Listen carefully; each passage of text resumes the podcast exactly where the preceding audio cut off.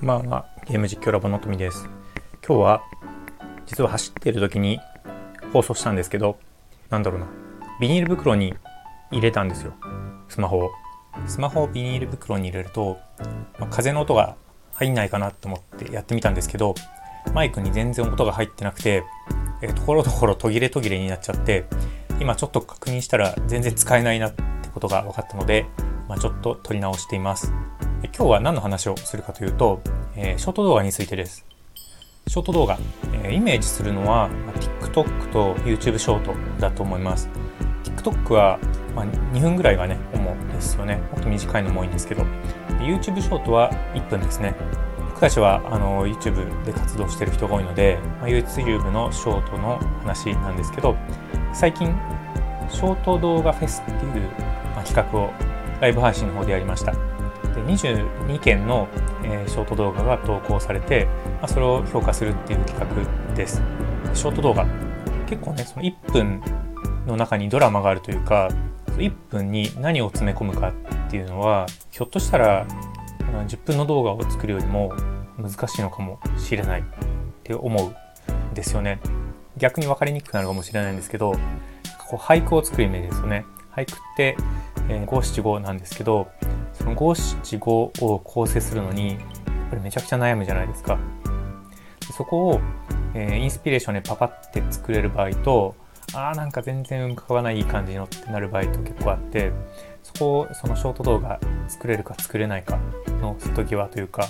あうまくやれるかどうかだと思うんですよね。そうでその22本のショート動画いろんな実況者さんのいろんなゲームの動画があってそれぞれあるんですけど1分をみんなフルで使いたいっていう気持ちになるんじゃないかなって思ってて、まあ、僕も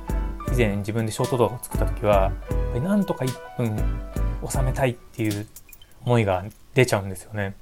もともとの動画はやっぱり1分以上あるんですよ。5分の投稿動画をうまくダイジェスト版にしたり、まあ、ライブ配信で面白かったシーンを切り取ったりするとだから1分でうまく切り取るのって難しいので1分以上あるものを1分に削る作業になっちゃうんですよね。区切りがあるから。本当は10秒でも面白いものは面白いしうまく構成して1分しっかり楽しませるっていうようなやり方もあると思います、まあ、ちょっとそういうところも考慮して評価ポイントはまず最初のインパクトですね。初見のインパクトと動画全体の切れ味ですね。と最後余韻余韻っていうのはもう一回この動画を見たいとかあるいは本編動画への導入だったらああやっぱり本編行きたいわっていうような、形ですね、えー、そういうその3ポイントから、え評価してで、えどれが一番高得点だったかっていうのを僕と米さんと2人で評価して足し算で順位を決めるっていうのをやったんですよね。そうなるとこう3つとも高得点取るのってやっぱり難しいんですよ。その最初のインパクトで持っていくものを最後まで余韻を残して持っていく作っていくっていうのはなかなか難しいですしその動画全体の切れ味っていうところ、まあ、そこがどうかな。最初そこを想像して作る場合が多いと思うので案外その切れ味のいい動画を作るのが、えー、作りやすいのかもしれないですね。で最後に、えー、余韻ですね。本当は余韻が大切だと僕は思うんですよ。えー、なんでかっていうとその、まあ、本編導入するための動画なんだから本編に行きたいって思ってほしいし、まあ、ショート動画っていうのは、えー、繰り返し再生してもらえる可能性も高いので、えーと、もう一回見てもらえるっていうこともありますよね。YouTube って再生率っていうのが結構大事なので、えー、2回見てもらえたら200%になるっていうのはとても嬉しい。まあ、そういう意味で余韻が大切なんですけど余韻を作るのは難しいと思います。そう。で、それをやってみました。で、やっぱり思ったのは、1分ギリギリで作ってしまうので、本当は削ってもいいところを削りきれてないなっていうのが多かったです。このね、1分っていうリミットをつけられちゃうと、そこで収めるっていうことに集中しちゃうのかなって思っちゃいました。僕もそうだったので、そういう心の動きがあるのかなって想像しました。そうね、そこは難しさかなと思いました。あの概要欄にショートフェスの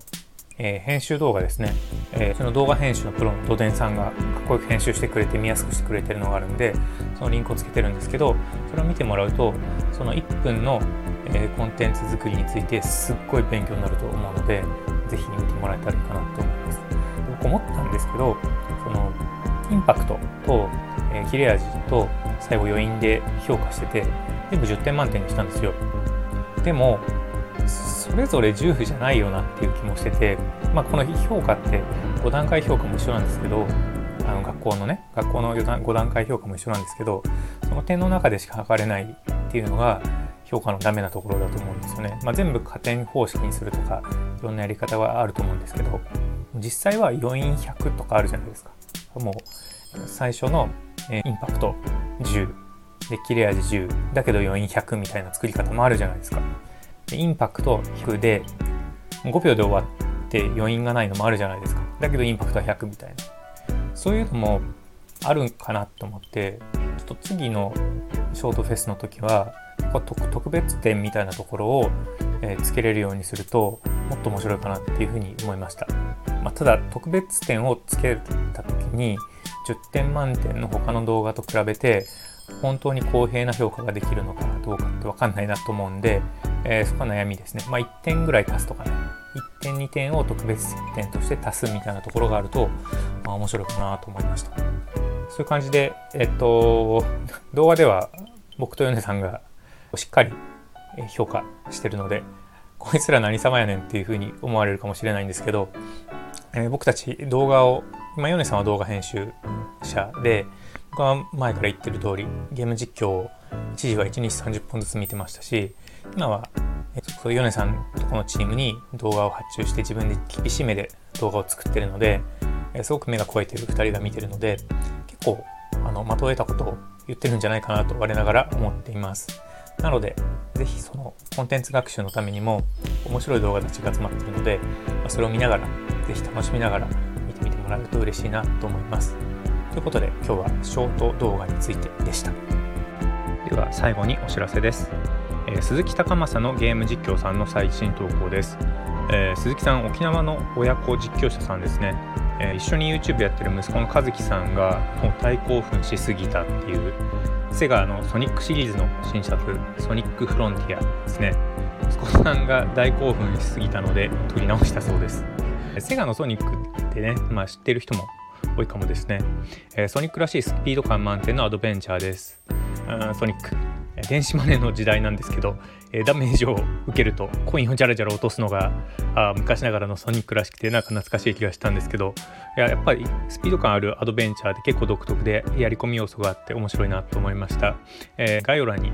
リンクがついてますのでぜひぜひ遊びに行ってみてください。では今日は以上にします。バイバイ。